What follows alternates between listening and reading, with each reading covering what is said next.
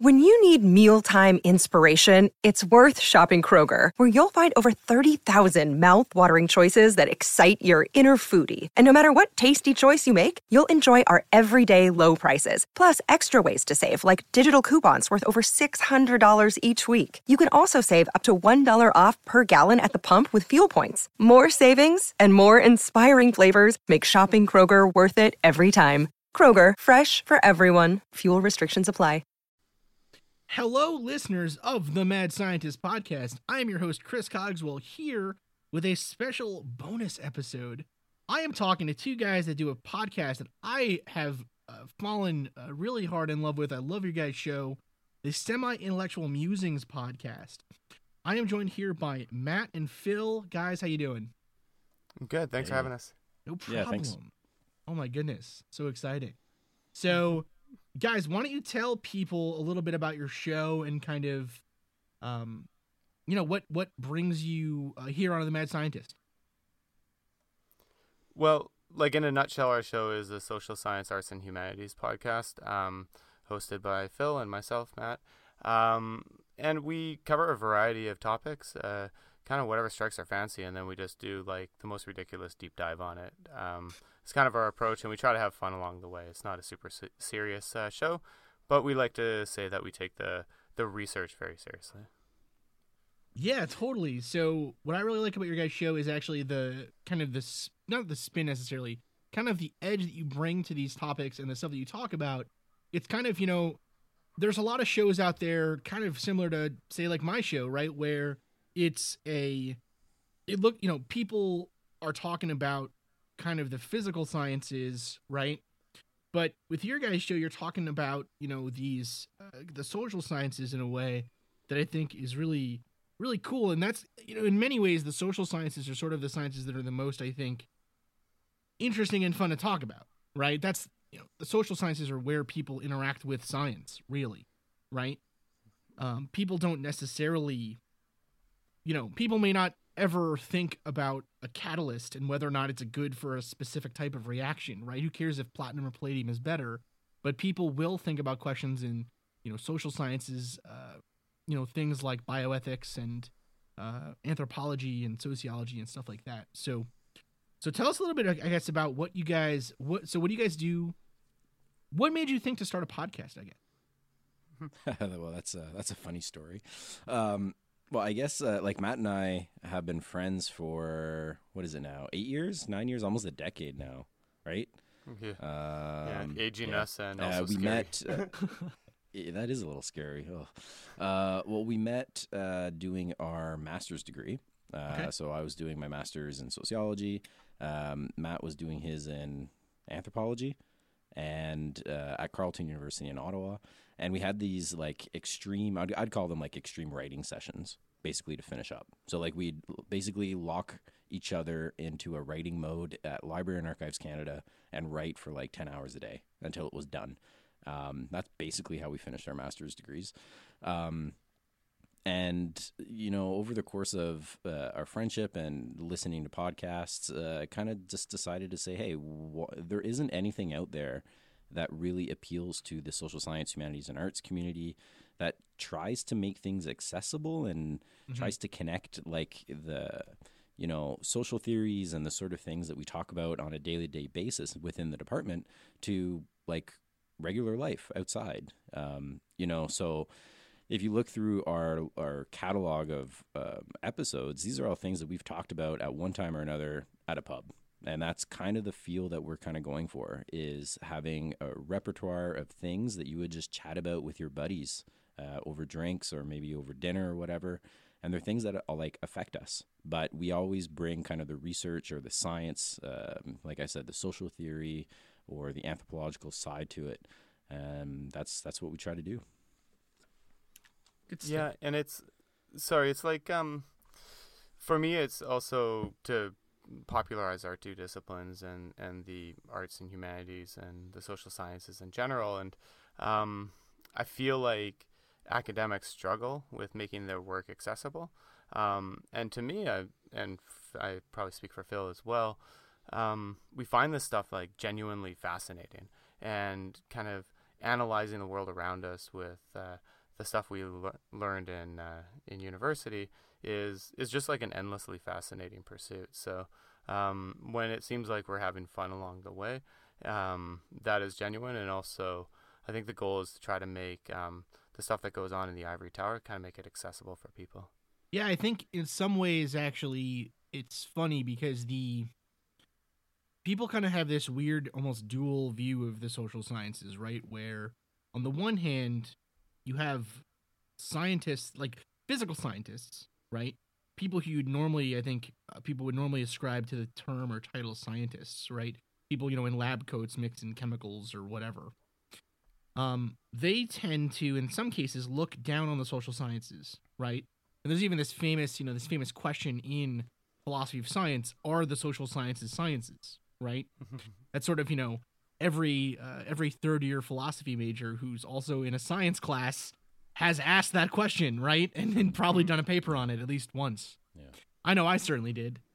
And the uh, on the other hand, then the social sciences are almost looked at by the public as this very you know far away ivory tower thing right where it's kind of you know it's the kind it's the view that people have of philosophy as well right is it's people you know making these theories up and then just talking about their theories all together but there really is no application to the real world what do you say to people that have that view right that these Okay. things have no application Okay, so I'll kick it over to Phil like real quick, and Phil, you, you take the ball and run with it. But um, part of this is like us not marketing ourselves well sure um, in various disciplines because what we do in the so-called ivory tower, like the topics we pursue, have real world import. They're always political.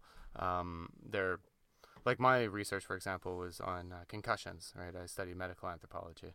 Um, so, like, I don't know. I think I like to think that we pick our topics because they have political or real world import. Uh, but you're right. Nobody really knows what we do, and like nobody for sure knows what anthropology is. So, um, but yeah, I think it's a problem of marketing. But uh, I'll let Phil be a little more articulate there. um, yeah, there's there like I could talk about this forever, but I think um, the way I'm going to approach it is basically to say that there is a dualism between, um, or a so-called dualism between the applied versus the exploratory uh, realm of research. So applied research are things that lead to discovery automatically. There's an ROI, return on investment. It can make money. and It has a so-called real-world application. And the hard sciences, you know, engineering, is, uh, you know, I'm going to attack chemical engineers, um, are really good at doing that sort of research, right? oh And we're the- really good at it yeah. no we're and- great at it in fact And we're good at doing our homework on uh, any show we're about to go on. I got I got a list too over here too. Oh my goodness, of zingers to throw at me. I see how it is, guys. You know what? Semi intellectual musings, two thumbs two thumbs down. That's what that's it. That's happening. All right, conti- Quiver full of arrows. telling you, man. Killing me. Okay. so so yeah so in the public view everything that a chemical engineer does is applied research but what doesn't get seen is the exploratory research that goes into it. So Yeah, the minutes in a lab that are actually kind of failed experiments right? Those things are just as important as the successful experiment that goes to market. And um, in the social sciences, there's a general public consciousness that all we do are failed experiments. Very few of it is actually applied research. But no one critiques the hard sciences for their failed attempts, right? No one says, wow, it took you a long time to discover uh, how to, you know, make that catalyst, or geez, it took NASA such a long time to figure out how to go to the moon. Pooh hoo on them. But yet, when you look at, you know, economists, for example, who are studying things like poverty, people say, well, why are they still studying it? Shouldn't they have found a solution to it, right? Right. um, it's like mm. no, there are social problems that take a very long time to come up with a solution, and there is never a single sole solution to the problems that we face.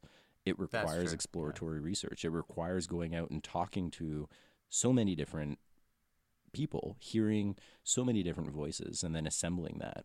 And this is kind of like regardless of your research methodology, methodology, right? You can be doing statistical research. You still have to go out there and get that data. And at mm-hmm. the end of your data collection, it might not actually lead to anything. You might say, wow, I was approaching the question wrong. This isn't the right question to ask. So you come back to the drawing table.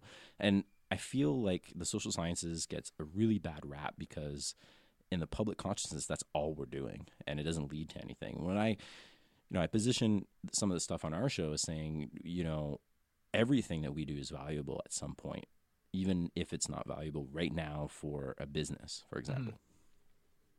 So it's it's actually really interesting. I think you know, in some ways you're actually touching on a subject that is becoming so so I kind of have two things I wanted to say quick in response to that. So first off, the notion it's funny you brought up poverty, right?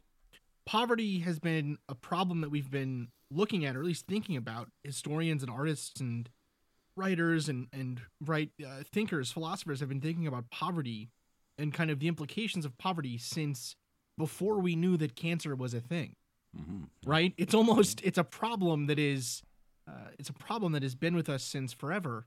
And then on top of that too, it's a it's you know at least in uh, kind of the fields that I think you are both in.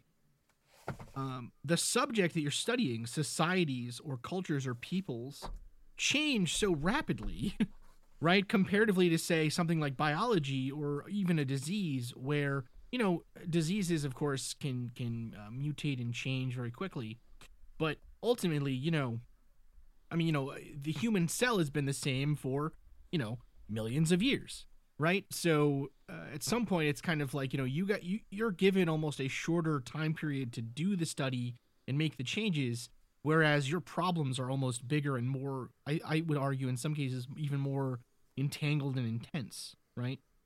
The other the other part that I was going to say that I actually think you bring up a very very good point is in the that distinction between uh, science of any sort that ends up with a return on investment versus science that kind of sticks in the lab or sticks in the in the uh, ivory tower so to speak right? One of the biggest issues right now for science is that we have focused so much on those experiments that are successful. We focus so mm-hmm. much on selling our work that we're at a point now where people are publishing fake work, right? Yeah, and yeah. Uh, the public has lost trust in the sciences and the hard sciences, especially because we've oversold our our results for so long, right? You can only say you've cured cancer so many times before people, you know, start buying crystals and stuff. Um, so actually, or, or bee pollen, you know, right? um, so so maybe like Phil can tackle the the publish or perish kind of thing because I think mm. he's got mm. interesting things to say about that. But I I got to jump in on that culture change thing, um, and also poverty and and healthcare. So there's a, a field. It's it's not new. It's um, been around for say 25 30 years or so it's they tend to call it public health right so mm-hmm. you see something like poverty and you look at the health dimensions of it or vice versa right um, so we look at like the environment and the implication it literally has on people's health. Um, and you can do that on a statistical level, or you can do my style of research where I might like you know knock on somebody's door and try to talk to them for an hour.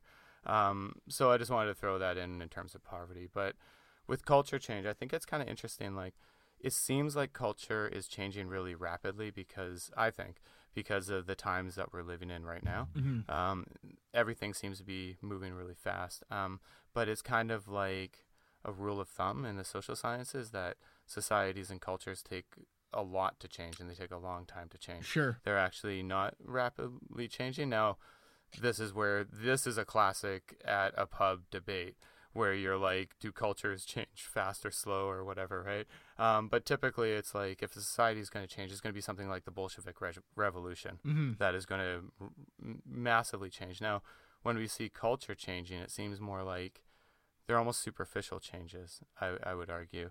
But like the root norms, stigmas, taboos that are embedded into culture, like deeply, those are the things that I think remain somewhat stable. Actually, and so it's a bit of a philosophical debate, but no, I don't know. Well, I, I think yeah. it's actually really interesting because that that for me was probably one of the most, I think, transformative kind of things that I had I read. So when I started thinking about seriously pursuing this show as an option, like it's something that I wanted to really mm-hmm. spend money and time doing, right?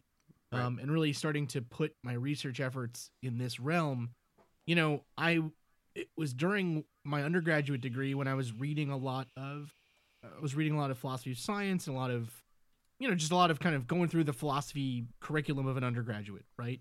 Yeah, But- I heard you drop uh, Kuhn's name on a on the Oh, yeah, of show, course. So I was just like, wow, okay. And you spoke of him like you actually read him. And Yep. same with Descartes. I'm like, oh Yeah. wow, you actually know that he was a moral philosopher. He wasn't a philosopher of science. That's interesting. Oh yeah, oh no, yeah. I read uh, all all the big ones, all the terrible Okay, cool. ones. You know, uh, you know. I think the only one that I managed to kind of get away with not reading was uh, Wittgenstein. Thankfully, Ooh. Yeah. because I was not about that life. And actually, instead of instead of in the senior, like the two final years of uh, so junior and senior year of the undergrad degree at UNH, they have a lot of really cool courses you can take. And so I, you know, because I'm a big science guy, I took a philosophy of science course, and then a sci- a, clor- a course specifically on Wittgenstein was taught. And instead of taking the Wittgenstein course, I actually took a course on um on kind of like Marxist philosophy and Ah, good for you. critique and stuff. Well, you know, because well, it's one of those. We'll get into that. you We'll know, I can, that. I man, I can get. yeah, I- Phil. Phil's chomping at the bit. I can hear it Uh, from here. yeah, we can we can get real hard into that, you know. But uh, you know, I, I, anyways, because frankly, I was most interested in the actually, I, I guess I, I hesitate to call it its own specific subset, but almost the philosophy of engineering and the application of science to the physical world, and really, you know, uh, Materialism. Exactly. And, you know, uh, determinism, kind of, and, and Yeah. economic Yeah, for sure. determinism in particular, has a big role in that. But, anyways, uh, the thing that I was going to say, although now I think I've completely forgotten it because I've gotten so. Oh, oh, right. Okay. The. Uh, you're just wow, you know. I'm just we're we're nerding out here about philosophy so hard, uh, and and ideas and things. Probably one of the most really transformative things for me was um, I'm in these courses and everything, and I'm starting to really ask, starting really to think hard about the question: Why is it that people believe uh, incorrect things, right? Or, or why do people believe irrational things or non-scientific things, or why do people not trust science or engineering or whatever, um, but they will trust, you know, politics on these questions, right? Things like global warming and stuff. But you're asking. Sorry, I. Sorry. Uh, but you're asking people to trust something that you believe to be real. Well, so. So yeah, well, no, no, isn't no. that So just a faith? Isn't that a faith question See, in well, and that's of itself? well, that's the that's one of the major questions, right? Is uh, is is science is objective scientific is scientific reality objective versus Exactly. a metaphysical reality, right? But so Exactly. one of the biggest things though for me was reading uh, some kind of sociology works on you know uh, witchcraft trials and uh, belief in magic and occultism and things and conspiracy theory and realizing or, or learning that this idea that you know societies change quickly well that's like you said or, or cultures change quickly rather is mostly a superficial change it appears right Right. so, and that's kind of the point that we try to drive home constantly on the show is, you know, um, we still believe in magic. We still believe in all that stuff. Now we just call it quantum entanglement or we call it, you know, aliens or whatever, right? Like the underlying beliefs haven't really changed. Um, anyways, so actually, I'm, I'm actually quite interested. So, Matt, you did kind of public health, uh, medical anthropology, right? I think is what you called it. Yeah. Um. So like public health is more on a sort of macro, Sure. kinda like a like a, a provincial sort of level or state level. Mm. Um. But mine um was much more grounded. Uh, I so my research was in concussions. Okay. Um. I have a obviously a wicked number of concussions as well. So um. I my methodology was like a reflexive approach. So I use my own experiences in my interviews with people. Uh, athletes who have concussions, and then I also interviewed medical professionals who treat athletes with concussions. Okay. So I did like two sets of interviews. Interesting. And Phil, uh, you are in sociology. Can you do you want to give us kind of the quick? I know this is a hard challenge for any graduate student. Give us like the quick, you know, the the fifty second if you can do it. Uh, rundown of your thesis. Yeah. All right, let's sure. just distill six years of your life into a I could actually. Well, I'm going to go back to my master's degree. So, my master's degree, I fell in love uh, with historical sociology, and I decided to investigate the first um, organized municipality of Upper Canada, which is now Ontario, happens to be in a town called Brockville, and it took the form of a police board or a board of police. So I basically traced the formation of the board of police, uh, leading to the incorporation of the city, um, and that kind of led me to these questions around um, what sort of um, stories do municipalities tell uh, or make over the years. So my current PhD research is actually about uh, the historical sociology of the concept of resilience and how it applies to uh, municipal governing structures. So I'm looking at um, the Rockefeller Foundation's 100 Resilient Cities campaign and tracing how the concept or the story of resilience gets picked up and changed in policy work. So what? So by resilience, what do you what do you mean exactly? Like what? I guess that's kind of what you're getting at, but hmm Yeah, very Um, much so. right. Yeah. It's kind of like you know what is justice, right? yeah, yeah. Oh, what a what a question. Um, do you mean do you mean I guess sort of the ability to bounce back from tragedy? Do you mean the ability to kind of maintain a standard of living? Like what resilience in terms of economics, in terms of uh, I don't know demographics? Like what do you mean by that? It can be all of those things. Sure. Um, yeah, exactly. okay. Yeah. you know, All right. part of- you yeah. you you guys in your ivory towers. I am sick Yeah, of you. yeah, You yeah. know. Yeah, No. but so so this Depends is, on your this body is- positionality. Um, you know, this is the interesting thing with my research is like uh, resilience has become a buzzword. Um, no one, no one can pin down exactly where it comes from. But I go Mhm. back actually to Bacon uh, and the scientific method and show that he actually used a form of the the word uh, and you know kind of trace it to the present through scientific literature, and then.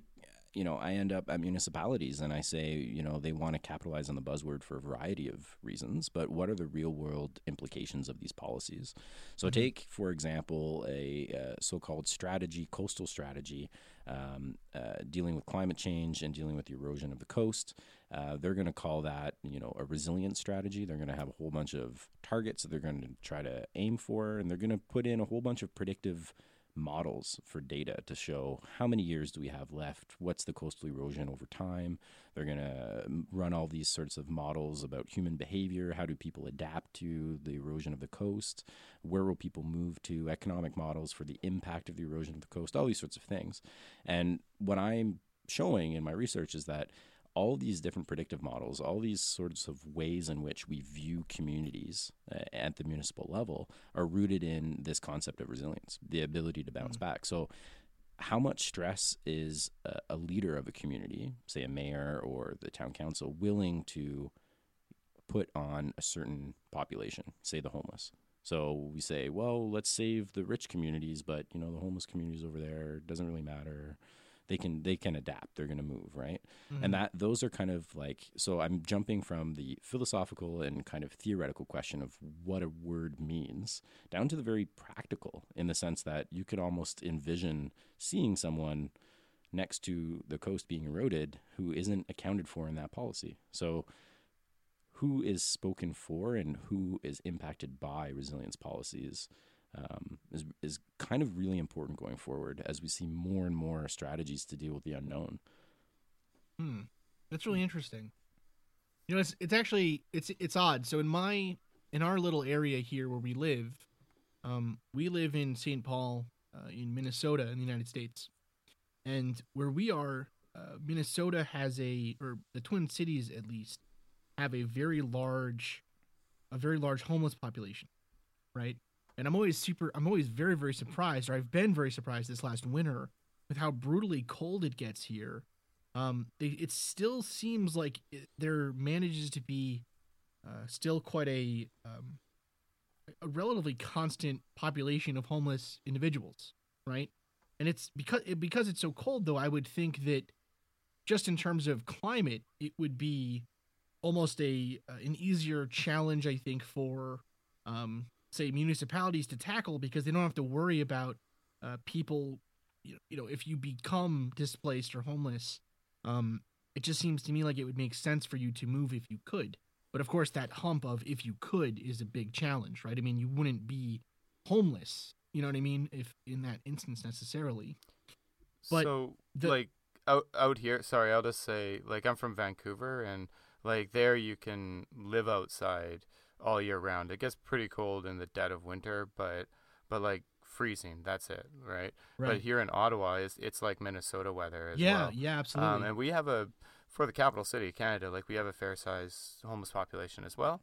Um, and it seems like there is enough shelter beds, but in Vancouver, it's a real problem with not enough um, places to house the homeless. Um, so that's why it seems like there's just so many more out there. Sure. Well, Um, well, yeah. Well, that's actually kind of what kind of what I was getting at. I think was that Hmm.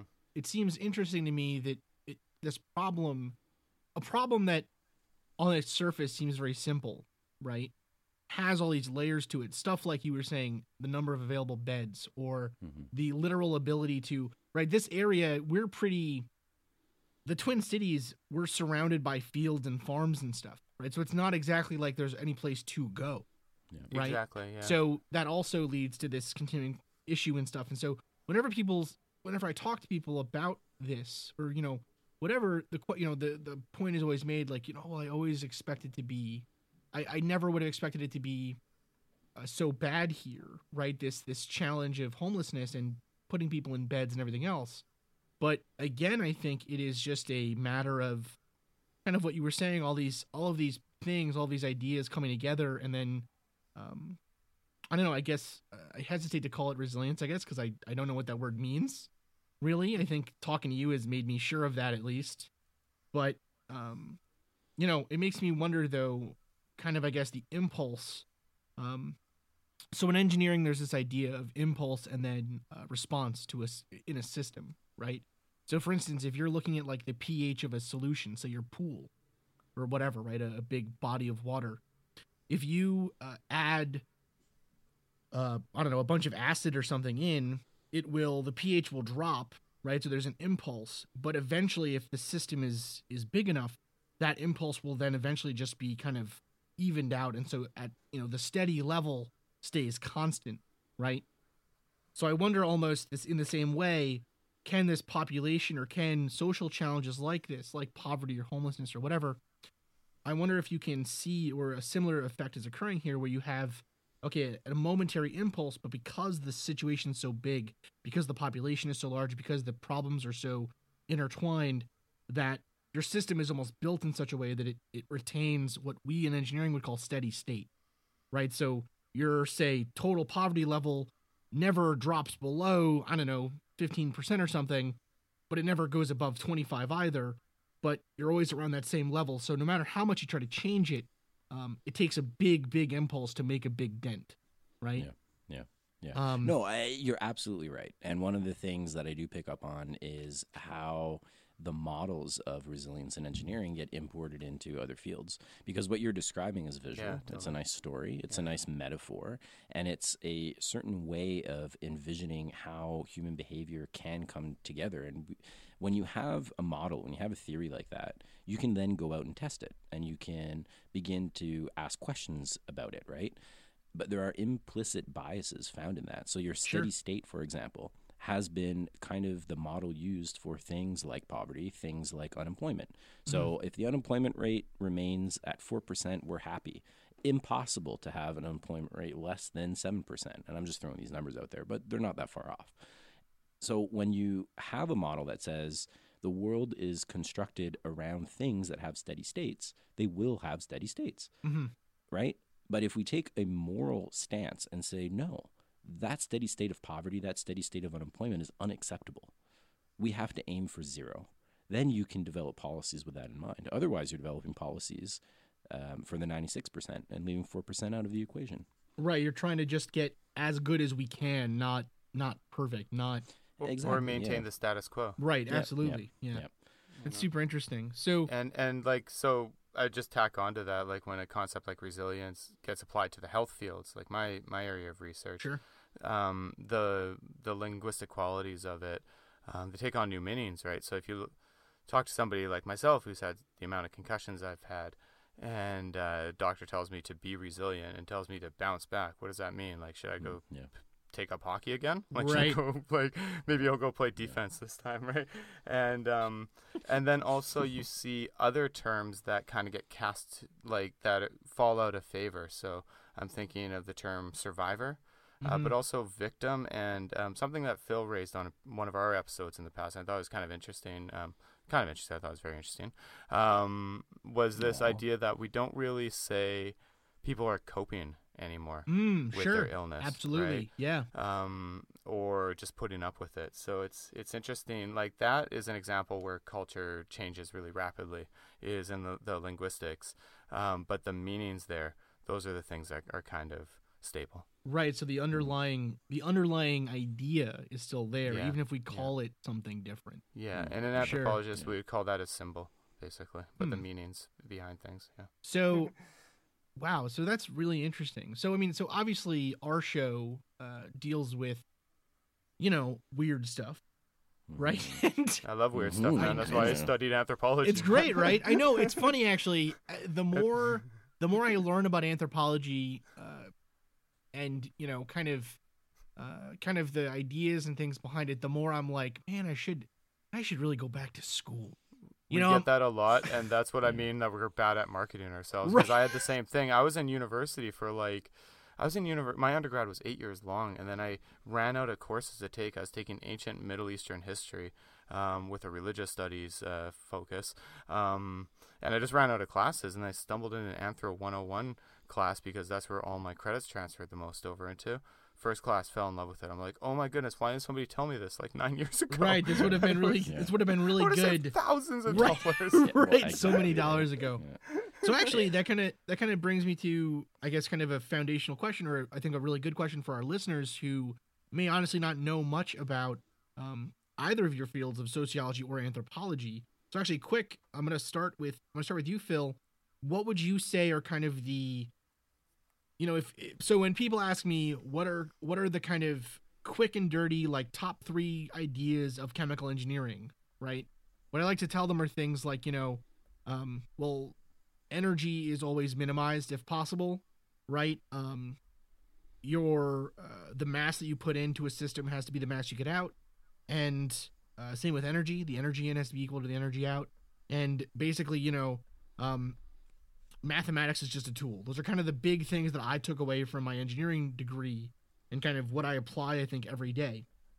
If you had to kind of give, I guess, a quick and dirty, like, what is one sociological concept or idea that you wish more people in the public knew about?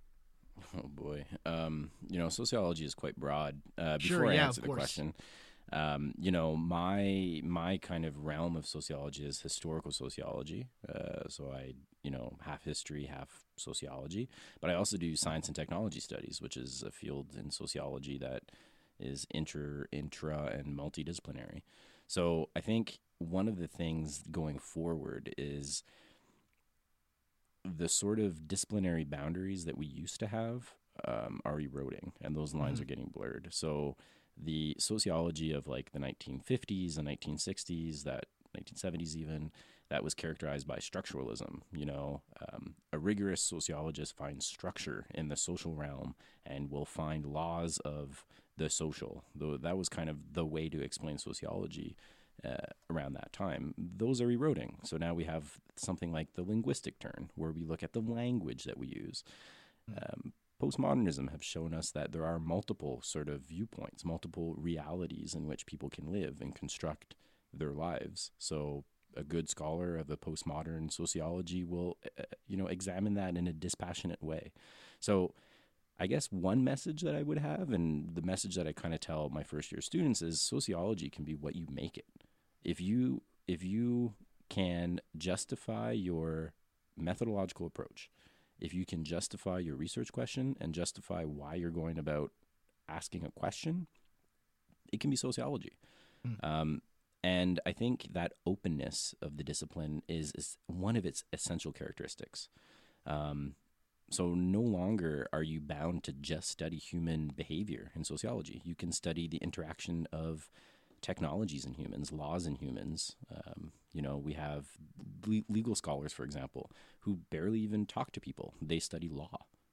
Uh, that's considered sociology. So um, I think being a little bit open uh, as to exactly how we define it is one of its essential characteristics. Is that makes any sense? You know.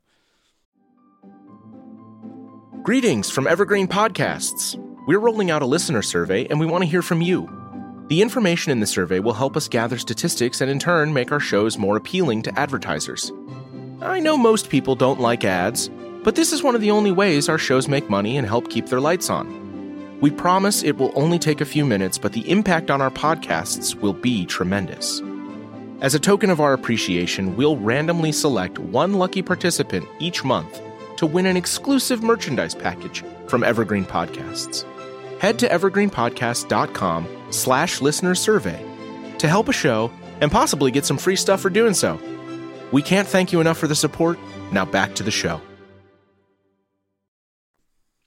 Sure. No, it absolutely does. I think I think that is it's interesting to me actually that I guess so the view I always had of sociology almost was not so I guess maybe because I was taught in I guess kind of a you know the postmodern phase of this field, right? So when how would you characterize I guess how would you characterize the beginning of this new shift over in thinking, let's say towards linguistics, towards postmodernism? Um, for the listeners at home. The, the 80s. Yeah, so the Yeah. 80s, right? Yeah, Yeah, absolutely. basically. So, Give or take, um, but you know, one Right. of the defining, one of the defining moments um, in social theory was the translation of uh, French philosophy uh, into the English language. So we actually imported a lot of the uh, the French philosophical texts into social theory, um, and at the time they were kind of combining social studies, history, philosophy, and psychoanalytics. And Mhm. they quickly found that language and how we define things are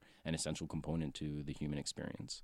Sure. Um, and that kind of was like a radical turn for North American sociology. And we have scholars like Michel Foucault, for example, who Mhm. said, well, you know, how we look at the ways in which our lives are governed, the structures that govern us, um, is embodied uh, in how we live as humans and, Mhm. you know, how we view our potential as human, for example.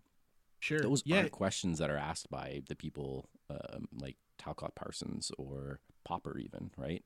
Sure. They don't care about human potential. They're not asking those existential questions. They're asking very structuralist, what are the laws of nature and how are they reproduced um, sorts of questions. And then Foucault comes along and says, no, it's not about that. Um, it's actually about what what does this represent to us. So you Sure. have this thing called the insane asylum, but what does that represent and how does it function? Um, and that sort of move happened in the 80s and 90s. There, there was a chipping away of Marxism as well that Mhm. happened. Um, you know, you, we used to have this duality, whereas you were a Marxist or you weren't a Marxist, and Mhm. if you were a Marxist, you did certain types of research, and if you weren't, then you did the other, and it was this very kind of dualist camp. Um, that sort of structure got chipped away, and now to say that you are a Marxist sociologist, people kind of roll their eyes at you. You're not really going to do that. You're actually probably doing something else, you know? right. Um, yeah. it's And funny. then, yeah. Sorry, go ahead. Oh no, I was gonna say it's funny. It's funny to me that the.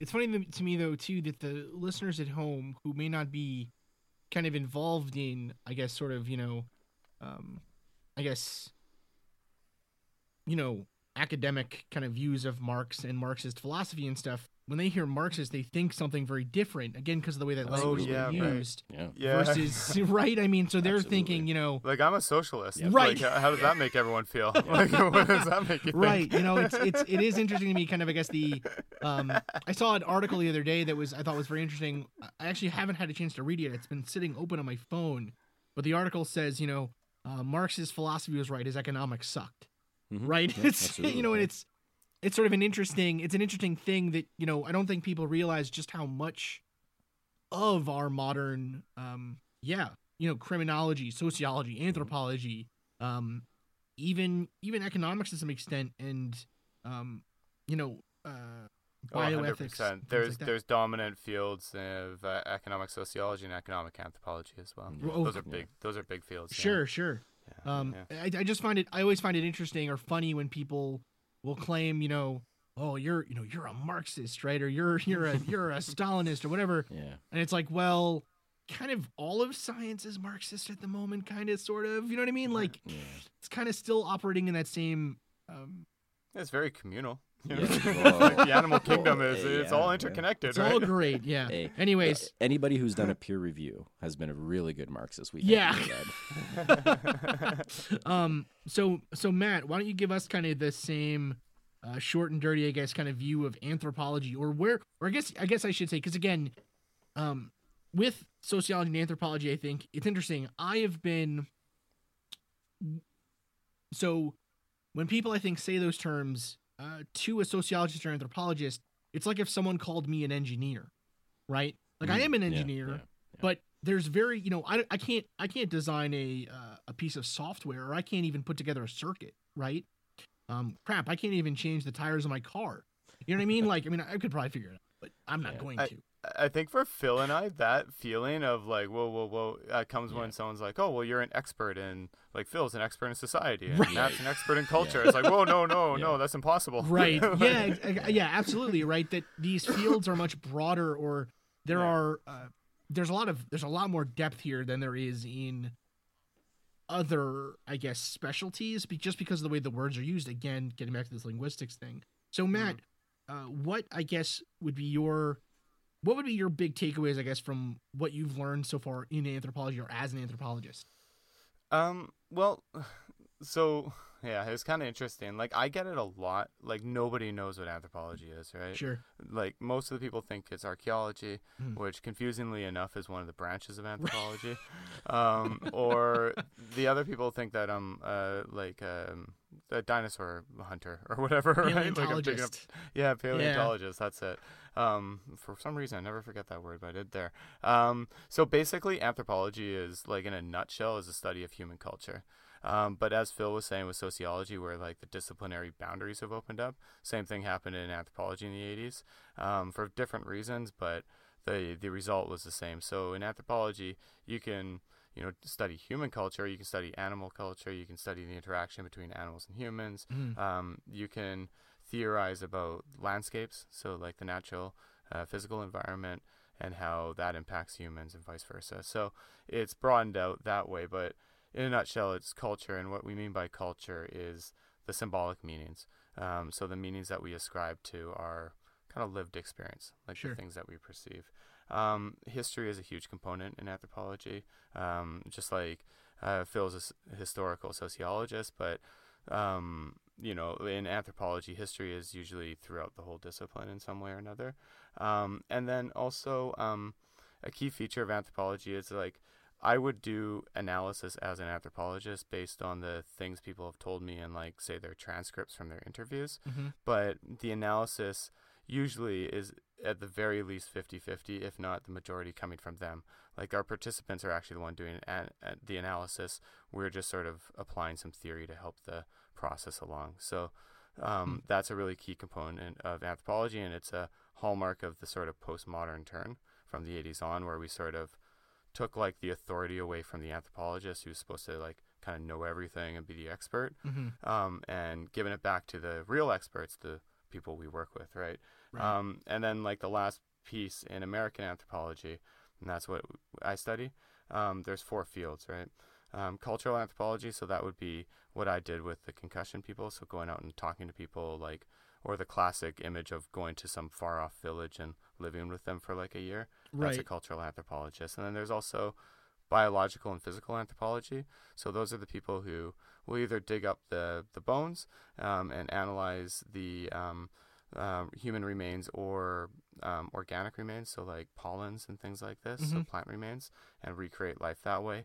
Or they've been used um, currently or uh, more recently uh, to go out to the sites of mass burials, mass graves Mm. um, after genocides and help identify bodies. So that's what physical or biological anthro does. And then there's linguistics, which is a huge field in anthropology. It's all language, as Phil says. Sure. And then archaeology is the fourth field. Sure. So where So, so, where That's would you, basically it. where would you guys I guess I'm sure you've had many arguments about this over drinks. How would you distinguish sociology from anthropology and vice versa? Oh, that's that's the killer question. Isn't it? If okay, if it was just me and Phil together, we that would be the the night of conversation right Yep. there. It's like Yep. that's just the start point, and then we just go. But if we're in like um like the proverbial cocktail party sort of setting, Sure. um, it, the the quick answer is like Phil studies society or social organizations, Matt studies culture and um, cultural meanings. That would that would be the sort of okay, and so Yeah, just and- to but- just to be clear but- to the listeners, and, and you at did that just point, at that just- point, I bite my tongue and I look really Yeah, exactly. angry. And then and I I, almost turn just threw a caveat into that as well. so- Okay, I was gonna say, I was gonna say for the listeners, just to be clear, you did just describe yourself as Matt in the third person. Um, Yeah, so yeah, that's good exactly. too. So that's Yeah, good. a- Interesting. Yeah, It's that's called a good, uh, ethnographic Mm. distancing. actually, that's actually a really good question for you guys. What is your what is your favorite, or I guess I should say, what is the most um, if you had to pick a piece of jargon to uh, I don't Oh. know to use in Oh, like yeah, a, no, a that's a title or something, or right. So for me, for me, my favorite jargon in engineering is, uh, or in chemical engineering and chemistry generally, my favorite jargon is fugacity because it means Oh. nothing to anybody. It is what fug- fugacity is one of those things where if you ask your professor in undergraduate or graduate school what how do they describe fugacity, they will either uh, if you're in graduate school, they will shake their head and say nobody knows, and if you're an undergrad, they will look at you sternly and give you uh, an answer that's kind of right but kind of wrong. Fugacity is technically it is, and again, I'm definitely going to butcher it here. Fugacity is the real pressure of a system versus its ideal pressure if it was an ideal gas. Oh yeah, no, I know. no man, like I, So- I know what fugacity is. Are you I- kidding me? What? Oh, so what would I, be? I what know the would word be, gas. There you go. So we're okay. So we're doing fine. Uh, what what would you guys say is your favorite piece of jargon in each of your fields? Do you- Uh, I got go- one go like first. just off the top of my. I think I know Yeah, what I yours got one. so that's go, yeah, that's yeah. a good one. Yeah, you know what it is.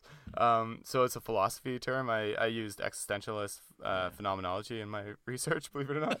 um, so the uh, I know, I know, Oh, I know. um, so my favorite term, and I use it around the house constantly, is uh, gestalt. Yes. Yes. Yes. oh my goodness, it's so funny. Like, I oh. I just gestalted all over these pod one, notes right it's, now. it's, it's one of those words where it's like um It's disgusting. oh my goodness it's terrible word terrible word. It's like every i think every philosopher every every i guess academic not even just philosophy every academic uh, has a word like if they become famous they have a word like that that they start using right? So like for Sartre it was uh for Sartre it was freedom right what Oh, yeah. Sartre Yeah. means by freedom it's like okay that doesn't mean that that, that doesn't mean that to anybody else Yeah. right It's just another word for nothing left to lose, right? Right, yeah, pretty much, right? Um, you know, it just it's it's another word of his myriad words for angst at the end of everything. Um, you know, it's it's so funny. So okay, so Gestalt. So what uh for the listeners, what how would you come to to define Gestalt? It's I I believe it's a sudden realization. Like you're like, oh, eureka! like it's a light bulb moment. But to me, like an alternate definition would be when you're laughing, but then accidentally like snot comes out of your nose. That would be a gestalt. Ah, gestalted. Oh my Gestalt. Hope nobody was eating. I'm trying to think. I'm trying to think. I know in my head. I know. Did Hegel use Gestalt all the time? Yeah. yeah. Okay, I was gonna say he yeah, because he it's um it's a German um like pre psychoanalytic Okay. philosophical Yeah. uh, psychology sort Yeah, of so it's like- it's like- Gestalt psychology. it's like And that's what. Merleau-Ponty It's like to- all those other ones, right? Okay, okay, yeah. Yeah, yeah. Ridiculous. Okay, uh, Phil, Phil, how about for you? Now that Uh, we've I- gestalted everywhere. I actually have two. Um, Okay. So my first one I think is kind of in between Matt and I. Um, it's a word, uh, so I, I might mispronounce it, but it's ethnomethodology. Um, Okay, That's- yeah, that's that's intimidating. I yeah, like it. it's just like it, it's basically like a word ethno, and then tacked onto another word method, and then ologized, and it's just one of these things that's like, well, everyone does it, but no one does it, Yeah, and some doesn't- people I'm, specialize I'm in it. to Yeah, I'm trying to think like what does that even mean, man? Like- well, okay, so um, but it means everything, man. yeah, well, that's it. And okay, so I actually I have the definition in front of me. Okay, so it was developed by Garfinkel, and this is I'm going to quote the definition because this is like Sounds like a guy would make this word up. You up. know, Garfinkel gestalted. yeah. all the time. over ethnomethodologies. So it's basically the assumption of someone's background and how that helps them make sense of everyday situations. So basically, how one lives their life. Just, just a really complicated word for being a person Exactly. with a working brain. Okay. yeah, yeah, working being a- memory. being a conscious, right? Yeah, conscient, a conscious mind in the world. All right. Yeah. Um, and the other one, which is much more closer to sociology, and it's a little, it's becoming a pet peeve of mine, is um, governmentalization or Mm, okay. governmentality. Oh, Um, wow. Governmentalization. That's a good one. governmentalization or governmentality uh, a little bit of a pet peeve of a Yeah. word um, it's jargon eh, no one you know it has a very particular definition from an author Sure. um, but it just it's being picked up and it's used everywhere so Mm. yeah Hey Phil, how many times can you use government or governmentality into one sentence? Uh, I, well, I've actually done the math on that, Matt. Uh, and uh, so my worst sentence, which uh, absolutely got rewritten, uh, it had it uh, seven times in one sentence. Wow.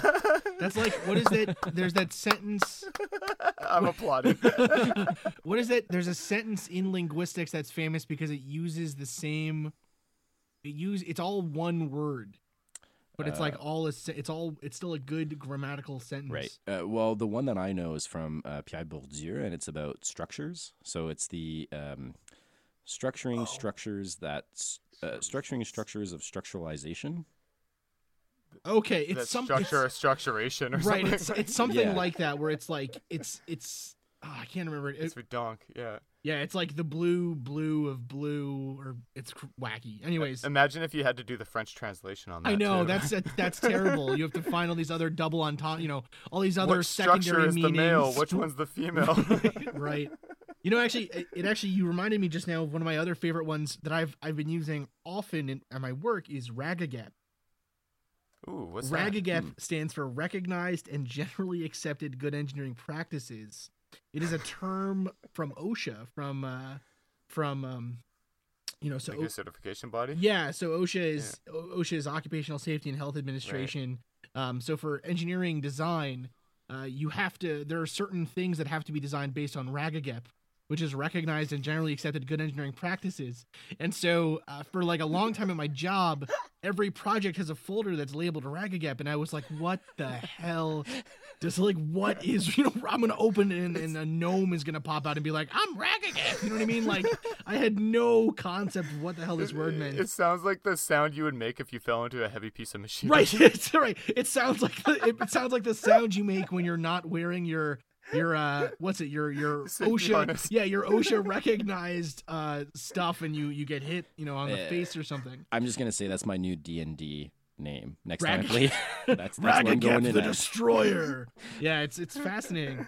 Um, Rig Gap the machine. I like it. Ragagap the Machine's a great. Uh, I might have to go start a new That's a new yeah. game of Dark Souls. So, uh, so guys, actually, quick. So, well, not quick. We still got plenty of stuff to talk about here. But so for, um, so for kind of our show, right? So we focus on, like I said earlier, you know, weird stuff and and, uh, you know, these areas of kind of, I guess, the these areas where real science and pseudoscience and uh, groups of people that believe in fringe topics, right? Conspiracy groups and chat rooms and things like that, whatever, where they come together.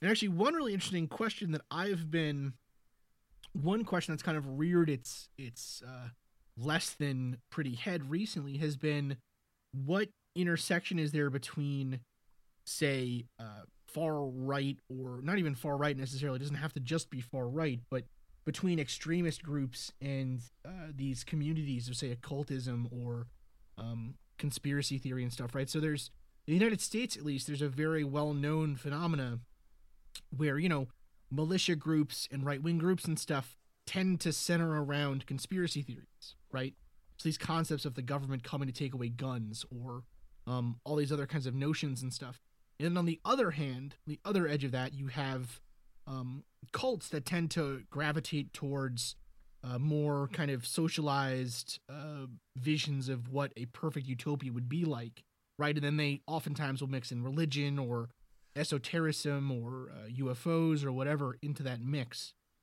I guess for um I guess what's I, I, I don't know. I don't even know how to frame the Mhm. question, but I guess what are, what are your takes Welcome on that? social sciences.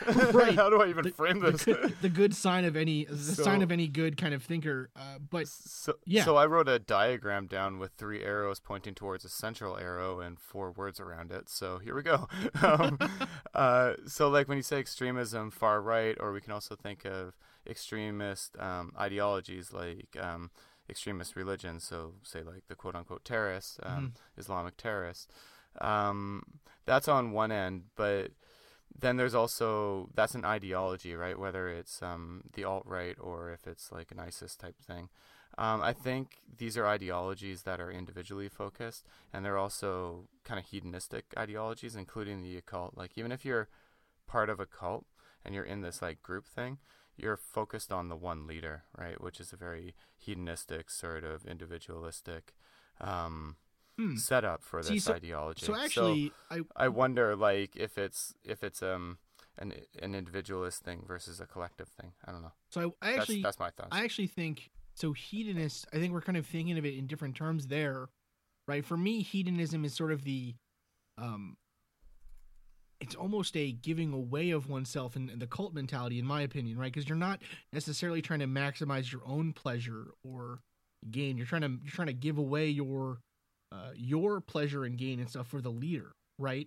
Which to me almost seems like a uh, it's kind of commun- communist whatever. yeah, kind of. Yeah, it kind of seems to me to be almost a non or like I don't know, not because it is hedonism in, in a sense, but it's almost like a uh, I don't know because I think of the- sorry, I think of the- like I think of the cult, like a cult, like our definition of what a cult would be, Uh-huh. and the occult as as different. Eh? Like Absolutely, the occult is absolutely. black magic, Satanism, Yes. and Satanism is a religion. It just might not be an organized religion because there's not many churches around or whatever, right? Sure. It's hard, but those are, I think, like individual pleasure seeking Mhm. um, sort of activities, and then even this um, extremism like terrorism and the alt right.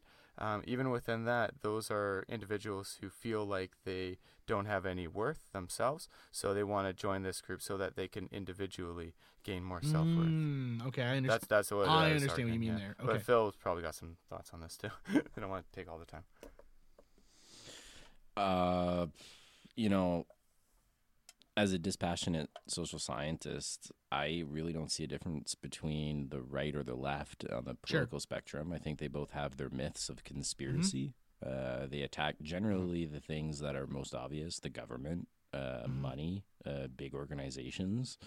Um, you know, the CIA, FBI, those sorts of things always become a target for both the Mhm. left and the right. Um, when it comes to kind of occult groups, I'm I'm not I'm not def like I don't side either way. I think some of the things that they do are grounded in fact, um, and I think um, some of the things that they do aren't, and Mhm. that's that's their reality. So it's true Mm. to them. Um, that's as a dispassionate kind of social scientist, right? They make their own kind of claims. Where the where I think it we start running into problems, and I think Matt kind of alluded to it, is if you do have certain groups that are infringing on other people's rights or Mhm. are hurting other people, that's where I think morality questions of ethics need to kind of come in, right? And you can have your little cult group, but when you start killing people, that's a problem, right? Mm, when you start Sure. um, you know, over overstepping that little boundary that you have, then it becomes an issue. And um, I'm not I'm not in a position to be able to criticize anybody for their views um, Mhm. until they start infringing on other people's. Really, Hmm. Yeah, and, and we call that in, in anthropology at least um, like relativism. Yep. Um, Mhm. We take that term from Einstein, I suppose, but it's basically like you don't judge another culture until they're breaking some of those sort of universal laws. Like, and we try not to use terms like universal. Well, I was gonna say, and then the but, question yeah. becomes, what are those universal laws? Right. yeah, Of course. so yeah. and, and, this was, yeah, like like some of them would be like sexual assault, um, harming minors, um, and like murder and right we have physical we have things like, we have things that we yeah. consider to be um they transcend culture. right but even but even some of those though um, What about cannibalism?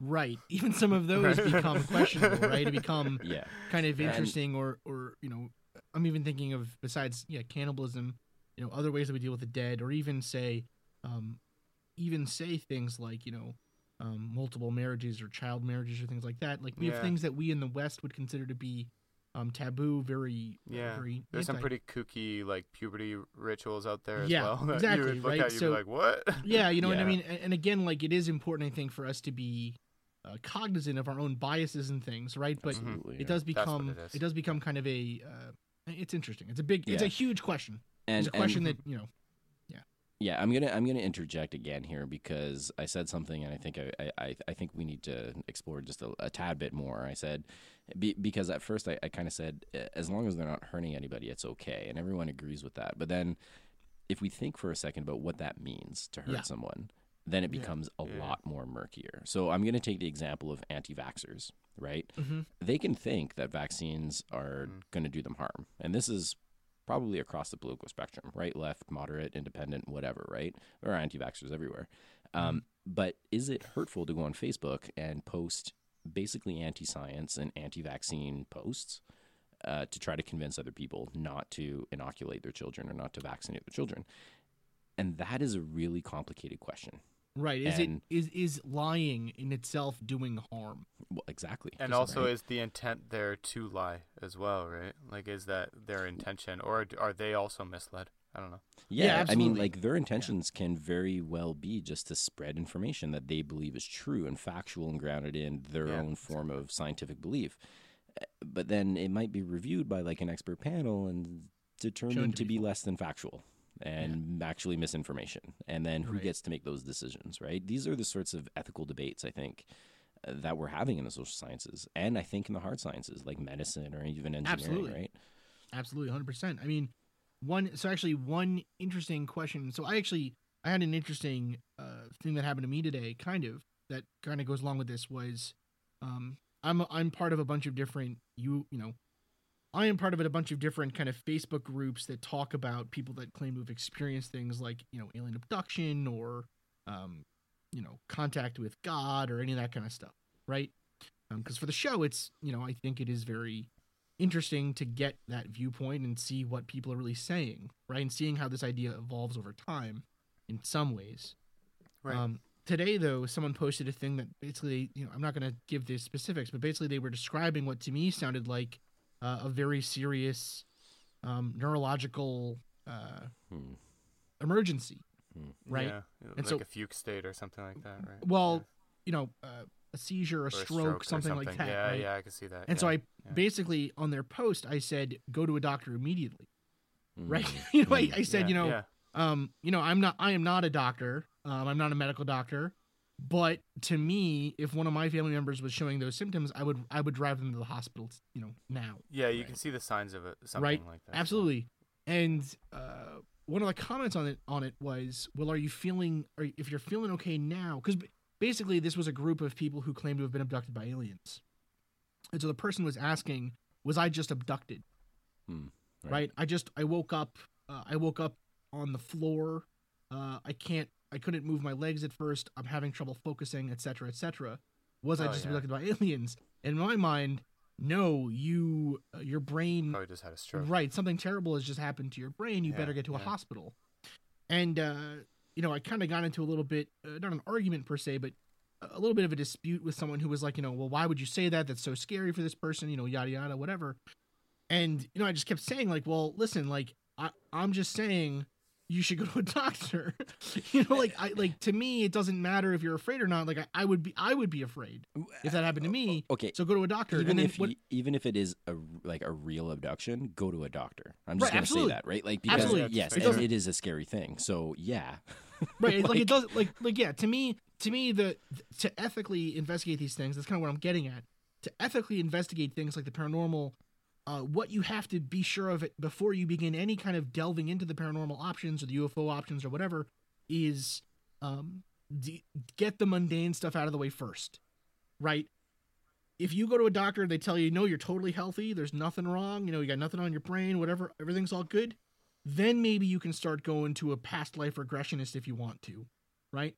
But until then it is unethical for someone to to suggest it as the first option in my mind right but that's I guess kind of the oh, question I want to yeah, put to you guys, right? Is how does one if the ultimate reality of let's take UFOs, right? If the ultimate reality of aliens is not true. Okay, let's just take that as our initial assumption. It's not true. There are no aliens. We are alone in the universe. Aliens haven't visited the planet Earth, whatever. Then is it ethical to tell someone who has had a medical situation like this, who thinks they might have been abducted, that they could have been and they should go talk to an expert on abductions? Is that ethical? And then if aliens are real, is it ethical? does there does the existence, the underlying existence of the thing change it? Right? For me, no. The, the the the existence of the phenomena is um, um, a separate thing than the lived reality of that awfulness of blacking out and waking up and being scared. And I think um, finding root causes is um, kind of like the immediate sort of thing that we do in our society currently. And I think sometimes we need to take a step back from that and just kind of um, be a. f- I'm sorry to say this, but be a fucking human being. Like Sure. if you have a Sure, sure, headache, sure. let's. How about we treat the headache first, and then we'll get to the root causes after, right? Sure. If I break my leg, the doctor isn't going to give me a lesson about why I shouldn't climb a ladder the way I did. He's going to treat the leg. He's going to like you know put it back in place, put a plaster on it, uh, a cast, and then maybe I'll get a little moral story about how to climb the ladder safer the next time. Uh, So we do that. We do. We have that approach of treating pain and then dealing with the effects uh, of it, and then dealing with the causes later all the time. Uh, So why wouldn't we do it in a world in which uh, you know aliens exist or aliens Right. don't? w- w- The It doesn't emotional change trauma. that. Right. Right. Right. Yeah, that's I- my that's approach, and I think Matt and Matt might have a, a similar sort of answer, but Yeah, totally. Um, I I was I was thinking more in a completely different direction, so I'm like just trying to gather two thoughts at the same time. But I was thinking more like I'm I feel like I'm more of a believer. Uh, I kind of believe in aliens a little bit, Mhm. and that's that's okay because I study anthropology. Dude, and we, no, I mean, listen. we we veer in that direction a little bit mean, more. like, like, well- hey, whatever you say, man. but uh, no, but uh, but what I find fascinating is um, like you see throughout the archaeological record, let's just say, um, signs of people trying to make sense of the things they don't understand. Now, if you're Mhm. somebody without any sort of even first aid training or whatever, and you don't know what the signs of stroke are or whatever, um, you might you might miss that. Or if you're the person who just had possibly a stroke, you're going to be confused, so you might not be able to rationally put that all together. So that should be taken into consideration. But people have always kind of made attempts to attach meanings, Mhm. uh, symbolic meanings, to the inexplicable. You know, so I think in the vast majority of cases that's what's happening with aliens.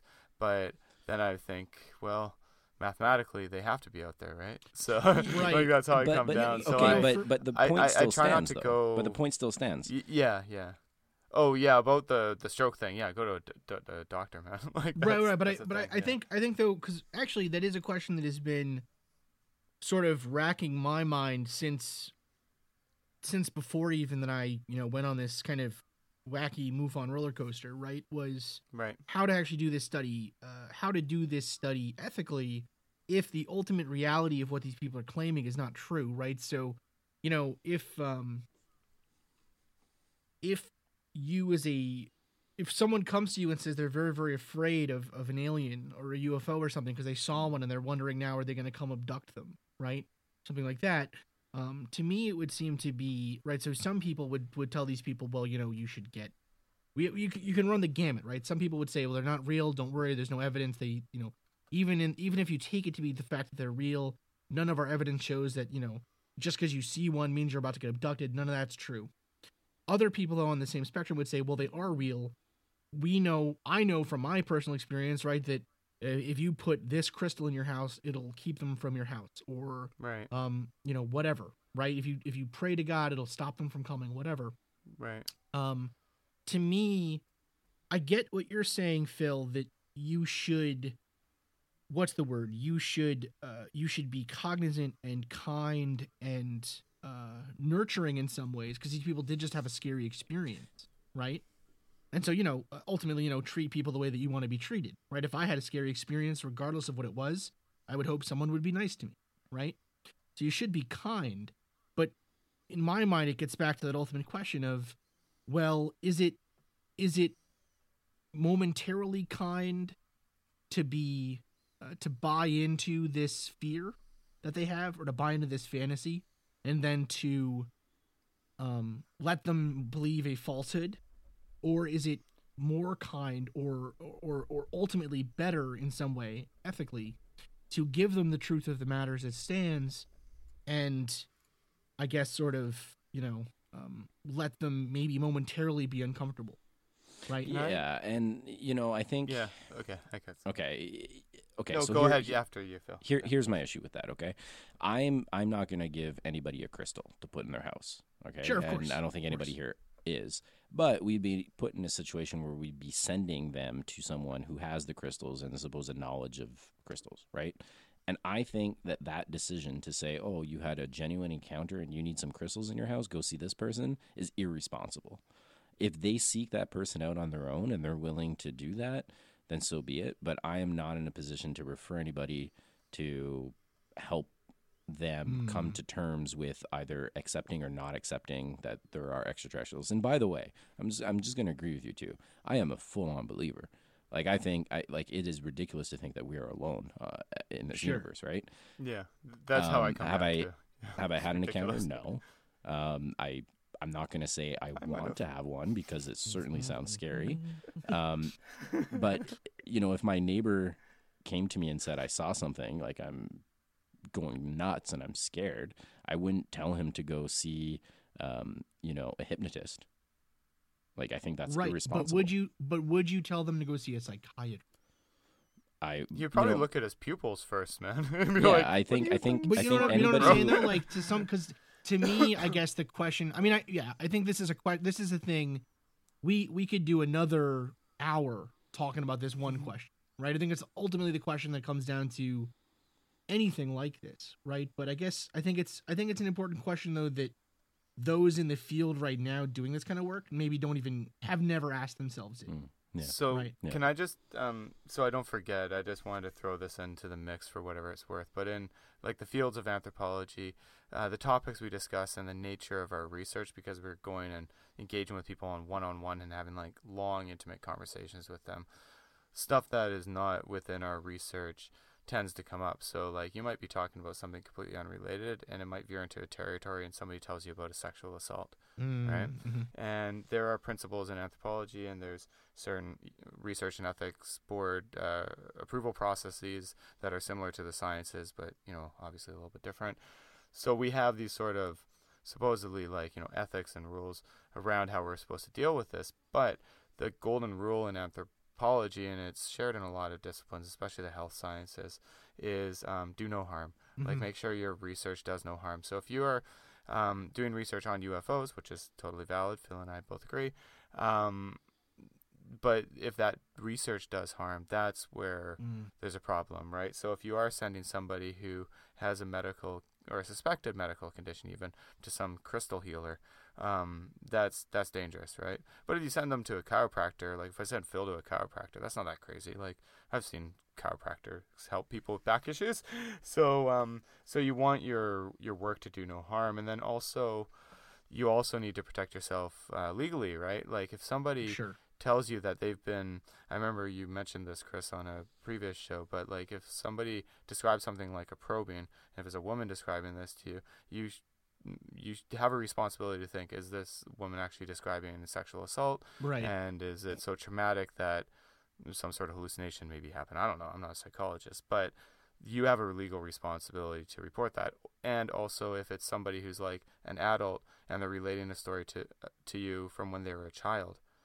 that's a legal quagmire as well. Right? Sure, yeah, of course. If the, the the ultimate question becomes, I think it's a question that comes up a lot in these cases, is um, you know, one of the possible explanations for the abduction phenomena is um, people potentially being yeah assaulted, right, in some way.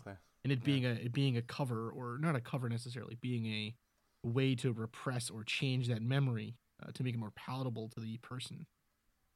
Uh, well, guys, this has been a a soup. seriously, a su- well, yeah. I mean, you know, we had to end it somewhere, and it couldn't it couldn't be on jargon.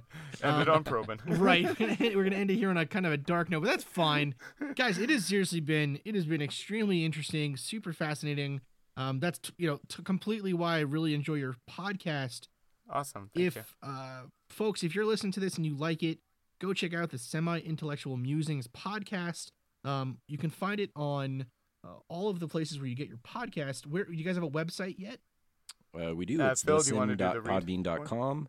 Uh, we're on uh, Twitter quite uh, frequently on Twitter and active. We're at uh, the underscore sim underscore pod. Uh, we also have a Facebook page at the Simpod. Uh, you can email us semiintellectual at gmail.com. Uh, we would love uh, some iTunes reviews uh, because we're the podcast that asks for them when no one else does, right? Um, Yeah, yeah. um, but you heard it here uh, first, thank god somebody's asking for Right, iTunes I know no reviews, one's asking right now, so you know, figured uh, corner the market, be the only guys who ask for them. Um, but if you do, we're gonna plug your show, um, or you as an individual who doesn't have a show, um, or you know, if you're an alien and you're listening, uh, you know, tell us uh, what uh, part of the quadrant you're in. Uh, tell us, uh, tell us if you've seen the Borg. I'm really interested to know that. So yeah, Good stuff, guys. Well, thank you so much for coming on. Thanks Well, for having you us. for having us. No Yeah. problem. And I am, uh, yeah, super excited to have you guys on again sometime. Anytime, man. Cool. Thanks so much. You'll All have right, to come on our uh, show. I definitely will. I'm telling you. All right, Hey, folks. hey, I didn't agree to anything. I, see, I see how it is. No, no, it's fine. Whatever. It's cool. Uh, all right. Well, this episode's going right in the trash. Uh, folks, again, semi intellectual musings. Go check it out. Uh, Matt, Phil, thanks so much for coming on. And uh, go go out, listen, rate and review them. You know, they're a great show, really putting out some really interesting stuff. And and yeah, go take a listen. So we'll be back again. Um, back again soon with a full episode featuring myself and Marie. All right. Thanks so much for listening. Good night. I'm Ken Harbaugh, host of Warriors in Their Own Words, a podcast that presents the unvarnished, unsanitized truth of what we have asked of those who defend this nation.